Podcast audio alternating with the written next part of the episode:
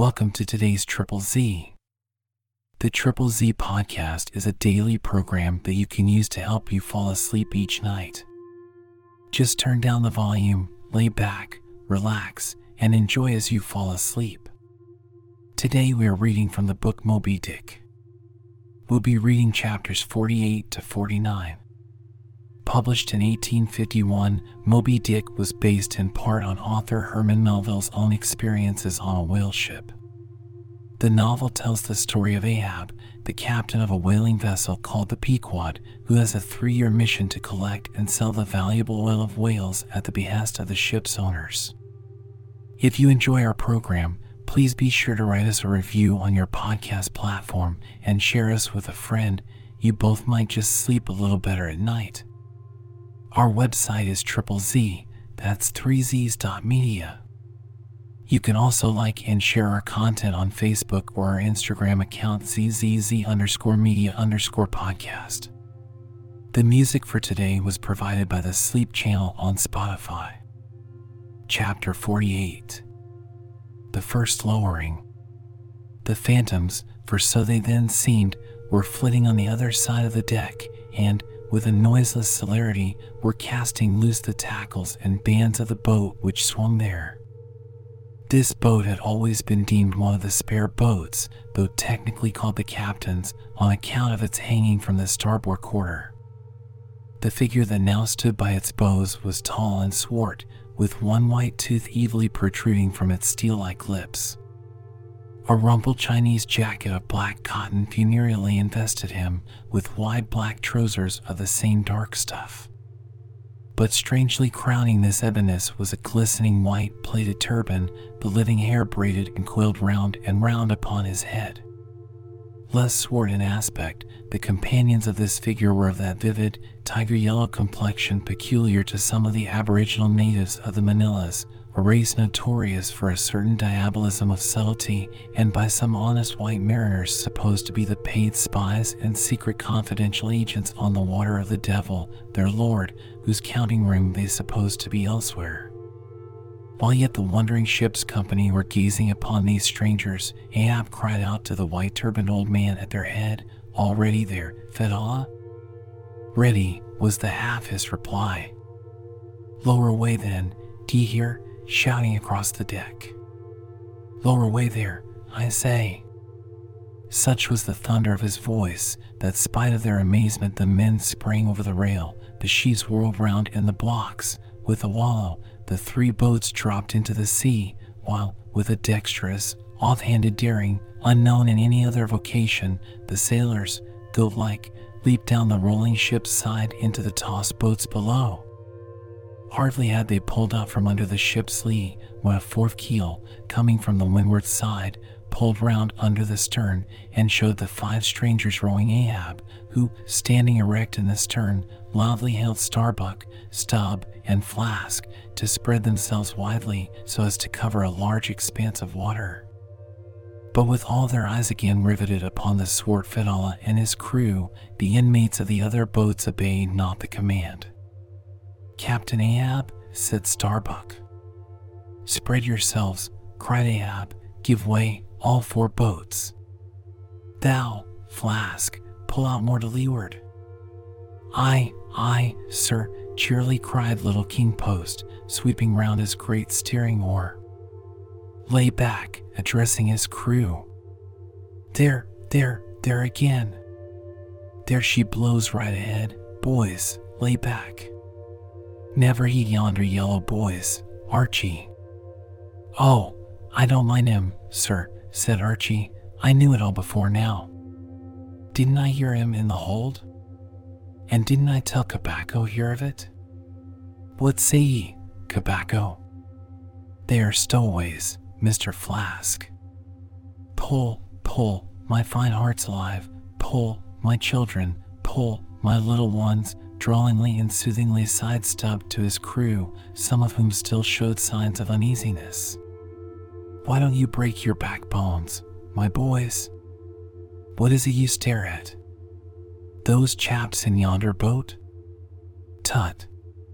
There are only five more hands come to help us, never mind from where, the more the merrier. Pull, then, do pull, never mind the brimstone, devils are good fellows enough. So, so, there you are now, that's the stroke for a thousand pounds, that's the stroke to sweep the stakes. Hurrah for the gold cup of sperm oil, my heroes. Three cheers, men, all hearts alive. Easy, easy, don't be in a hurry, don't be in a hurry. Why don't you snap your oars, you rascals? Bite something, you dogs. So, so, so, then, softly, softly. That's it, that's it. Long and strong. Give way there, give way.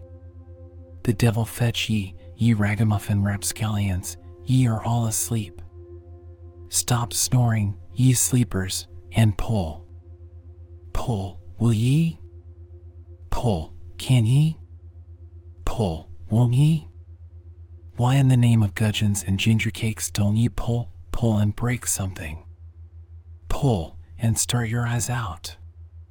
Here, whipping out the sharp knife from his girdle, every mother's son of you draw his knife and pull with the blade between his teeth.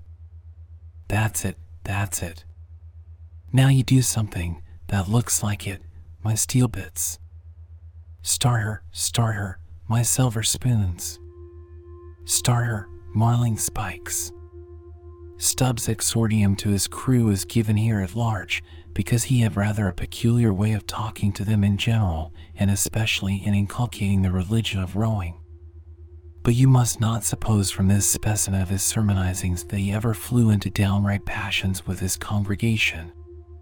Not at all, and therein consisted his chief peculiarity.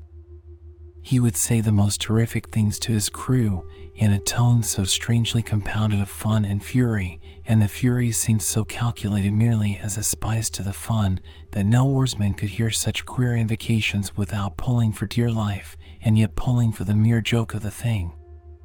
Besides, he all the time looked so easy and indolent himself, so loungingly managed his steering oar, and so broadly gaped, open mouthed at times, that the mere sight of such a yawning commander, by sheer force of contrast, acted like a charm upon the crew. Then again, Stubb was one of those odd sort of humorists whose jollity is sometimes so curiously ambiguous as to put all inferiors on their guard in the matter of obeying them. In obedience to a sign from Ahab, Starbuck was now pulling obliquely across Stubb's bow, and when for a minute or so the two boats were pretty near to each other, Stubb hailed the mate. Mr. Starbuck. Larboard boat there, ahoy. A word with ye, sir, if ye please. Hello, returned Starbuck, turning round not a single inch as he spoke, still earnestly but whisperingly urging his crew, his face set like a flint from Stubb's. What think ye of those yellow boys, sir? Smuggled on board, somehow, before the ship sailed. Strong, strong boys, in a whisper to his crew, then speaking out loud again, a sad business, Mr. Stubb. Seethe her, seethe her, my lads, but never mind, Mr. Stubb, all for the best. Let all your crew pull strong, come what will. Spring, my men, spring. There's hogsheads of sperm ahead, Mr. Stubb, and that's what ye came for. Pull, my boys. Sperm, sperm's the play. This at least is duty, duty and profit hand in hand. Aye, Aye, I thought as much, soliloquized Stubb, when the boats diverged. As soon as I clapped on him, I thought so. Aye, and that's what you went into the after hold for, so often, as Doughboy long suspected. They were hidden down there. The white whales at the bottom of it. Well, well, so be it. Can't be helped. All right. Give way, men. It ain't the white whale today. Give way. Now, the advent of these outlandish strangers at such a critical instant as the lowering of the boats from the deck, this had not unreasonably awakened a sort of superstitious amazement in some of the ship's company, but Archy's fancied discovery having some time previous got abroad among them, though indeed not credited then, this had in some small measure prepared them for the event. It took off the extreme edge of their wonder, and so what with all this and Stubb's confident way of accounting for their appearance, they were for the time free from superstitious surmisings, though the affair still left abundant room for all manner of wild conjectures as to Dark Ahab's precise agency in the matter from the beginning. For me, I silently recalled the mysterious shadows I had seen creeping on board the Pequod during the dim Nantucket dawn, as well as the enigmatical hintings of the unaccountable Elijah. Meantime, Ahab, out of hearing of his officers, having sighted the furthest to windward, was still ranging ahead of the other boats, a circumstance bespeaking how potent a crew was pulling him. Those tiger yellow creatures of his seemed all steel and whalebone, like five trip hammers, they rose and fell with regular strokes of strength, which periodically started the boat along the water like a horizontal burst boiler out of a Mississippi steamer.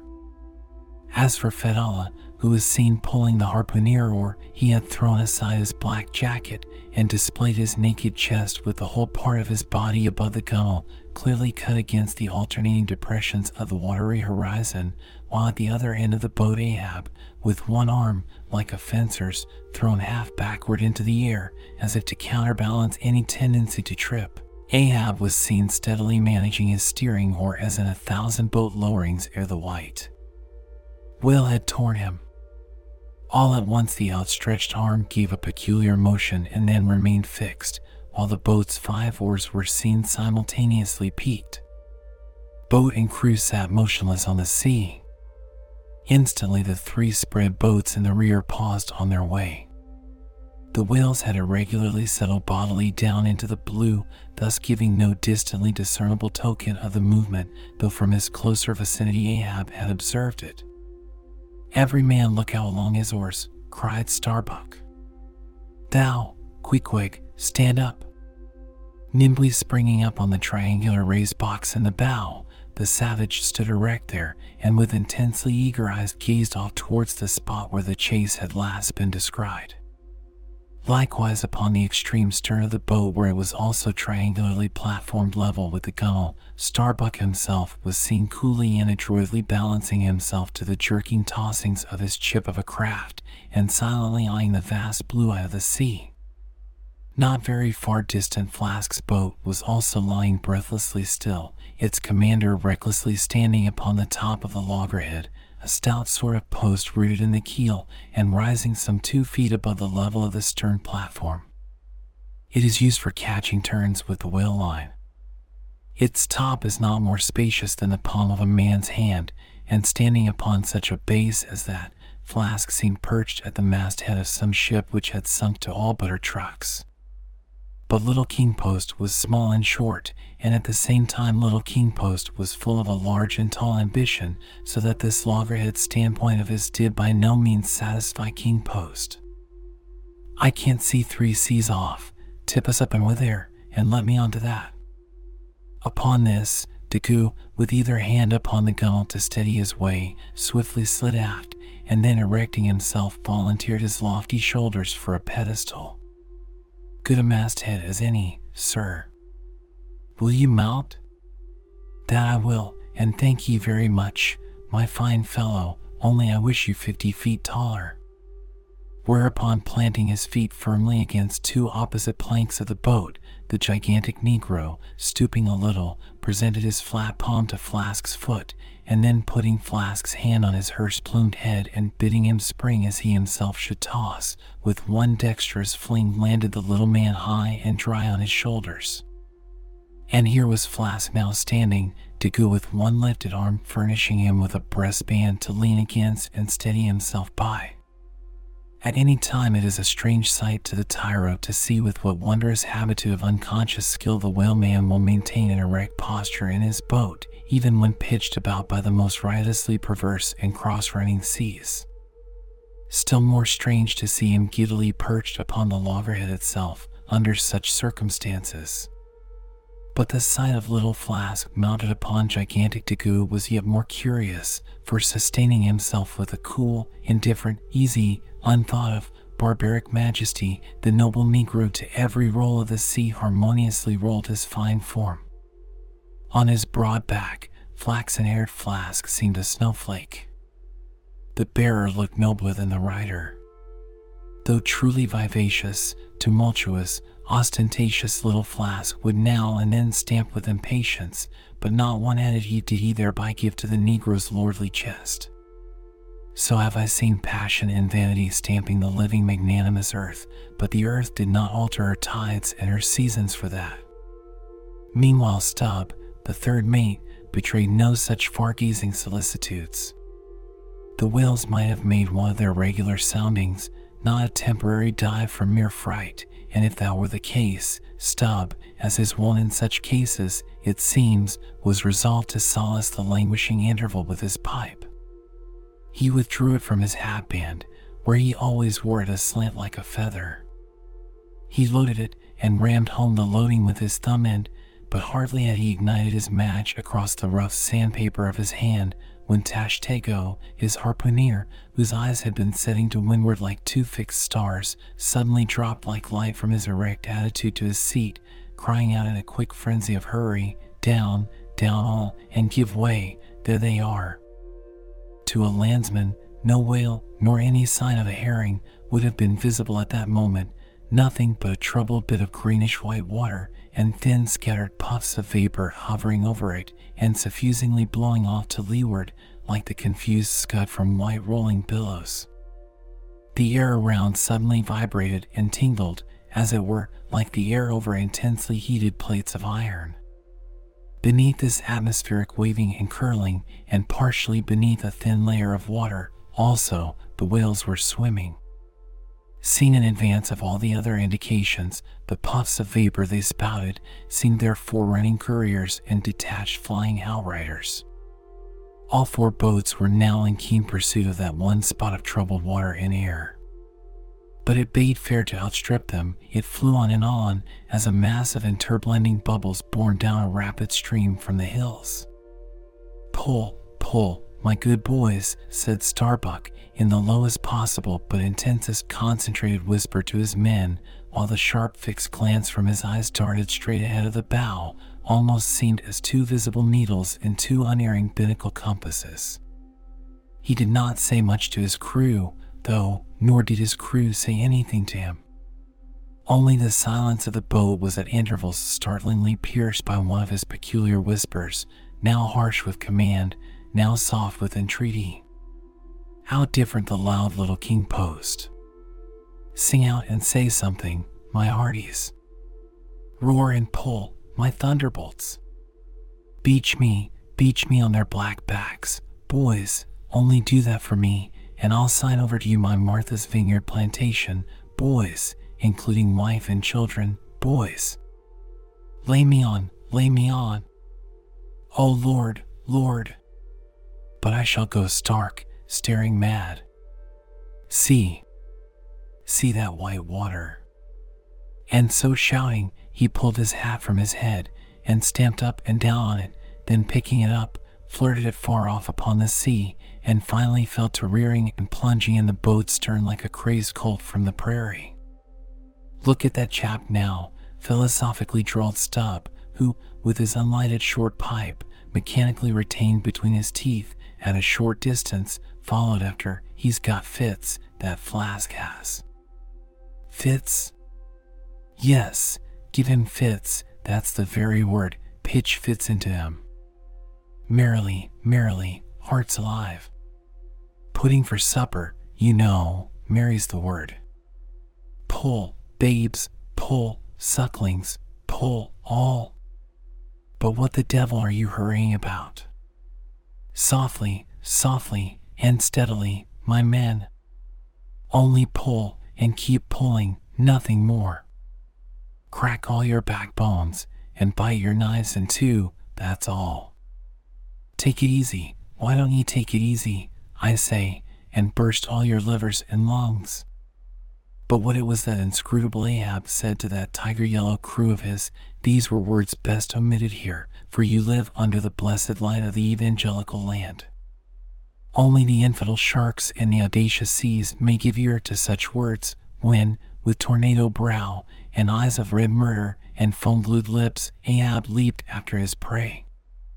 Meanwhile, all the boats tore on, the repeated specific allusions of Flask to that whale, as he called the fictitious monster which he declared to be incessantly tantalizing his boat's bow with its tail, these allusions of his were at times so vivid and lifelike that they would cause some one or two of his men to snatch a fearful look over the shoulder.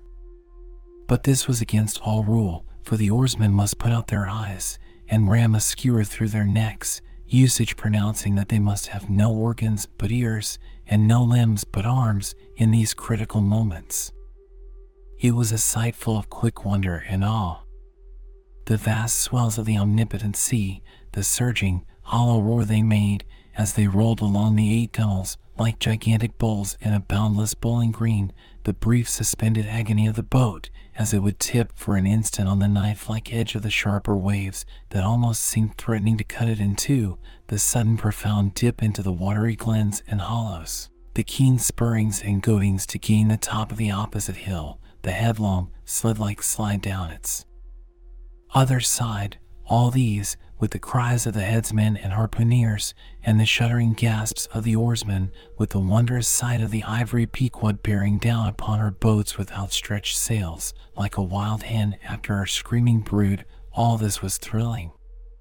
Not the raw recruit, marching from the bosom of his wife into the fever heat of his first battle, not the dead man's ghost encountering the first unknown phantom in the other world. Neither of these can feel stranger and stronger emotions than that man does, who for the first time finds himself pulling into the charmed, churned circle of the hunted sperm whale. The dancing white water made by the chase was now becoming more and more visible, owing to the increasing darkness of the dun cloud shadows flung upon the sea. The jets of vapor no longer blended, but tilted everywhere to right and left, the whales seemed separating their wakes. The boats were pulled more apart, Starbuck giving chase to three whales running dead to leeward.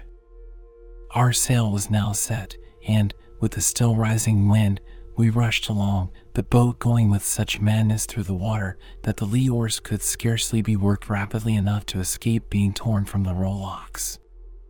Soon we were running through a suffusing wide veil of mist, neither ship nor boat to be seen. Give way, men, whispered Starbuck, drawing still further aft the sheet of his sail. There is time to kill a fish yet before the squall comes. There's white water again, close to. Spring. Soon after, two cries in quick succession on each side of us denoted that the other boats had got fast, but hardly were they overheard when with a lightning like hurtling whisper Starbuck said, Stand up, and Queequeg, harpoon in hand, sprang to his feet. Though not one of the oarsmen was then facing the life and death peril so close to them ahead, yet with their eyes on the intense countenance of the mate in the stern of the boat, they knew that the imminent instant had come. They heard, too, an enormous wallowing sound as of fifty elephants stirring in their litter. Meanwhile, the boat was still booming through the mist, the waves curling and hissing around us like the erected crests of enraged serpents. That's his hump. There, there, give it to him, whispered Starbuck. Chapter 49 The Hyena there are certain queer times and occasions in this strange mixed affair we call life when a man takes this whole universe for a vast practical joke, though the wit thereof he but dimly discerns, and more than suspects that the joke is at nobody's expense but his own. However, nothing dispirits, and nothing seems worthwhile disputing. He bolts down all events, all creeds, and beliefs, and persuasions, all hard things visible and invisible, Never mind how knobby, as an ostrich of potent digestion gobbles down bullets and gun flints. And as for small difficulties and worryings, prospects of sudden disaster, peril of life and limb, all these, and death itself, seem to him only sly, good natured hits and jolly punches in the side bestowed by the unseen and unaccountable old joker. That odd sort of wayward mood I am speaking of comes over a man only in some time of extreme tribulation, it comes in the very midst of his earnestness, so that what just before might have seemed to him a thing most momentous, now seems but a part of the general joke.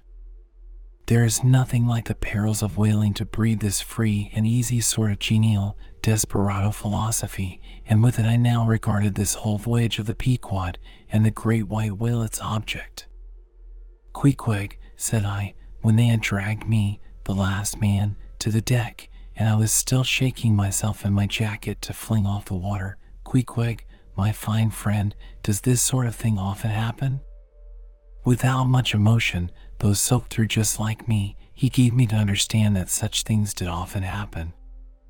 Mr. Stubb, said I, turning to that worthy, who, buttoned up in his oil jacket, was now calmly smoking his pipe in the rain, Mr. Stubb, I think I have heard you say that of all whalemen you ever met, our chief mate, Mr. Starbuck, is by far the most careful and prudent.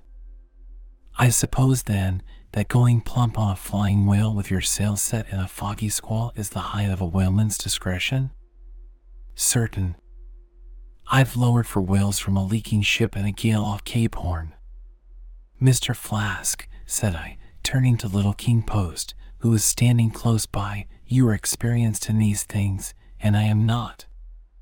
Will you tell me whether it is an unalterable law in this fishery, Mr. Flask, for an oarsman to break his own back pulling himself back foremost into death's jaws? Can't you twist that smaller? said Flask. Yes, that's the law. I should like to see a boat's crew backing water up to a whale face foremost. Ah, ah. The whale would give them squint for squint, mind that. Here then, from three impartial witnesses, I had a deliberate statement of the entire case. Considering, therefore, that squalls and capsizings in the water and consequent bivouacs on the deep were matters of common occurrence in this kind of life, considering that at the superlatively critical instant of going on to the whale I must resign my life into the hands of him who steered the boat, Oftentimes, a fellow who at that very moment is in his impetuousness upon the point of scuttling the craft with his own frantic stampings, considering that the particular disaster to our own. Particular boat was chiefly to be imputed to Starbuck's driving onto his whale almost in the teeth of a squall, and considering that Starbuck, notwithstanding, was famous for his great heedfulness in the fishery, considering that I belonged to this uncommonly prudent Starbuck's boat, and finally considering in what a devil's chase I was implicated, touching the white whale, taking all things together, I say, I thought I might as well go below and make a rough draft of my will. Queequeg, said I, come along, you shall be my lawyer, executor, and legatee. It may seem strange that of all men sailors should be tinkering at their last wills and testaments, but there are no people in the world more fond of that diversion. This was the fourth time in my nautical life that I had done the same thing. After the ceremony was concluded upon the present occasion, I felt all the easier, a stone was rolled away from my heart. Besides, all the days I should now live would be as good as the days that Lazarus lived after his resurrection, a supplementary clean gain of so many months or weeks as the case might be. I survived myself, my death and burial were locked up in my chest. I looked round me tranquilly and contentedly, like a quiet ghost with a clean conscience sitting inside the bars of a snug family vault. Now then, thought I, unconsciously rolling up the sleeves of my frock here goes for a cool, collected dive at death and destruction, and the devil fetch the hindmost.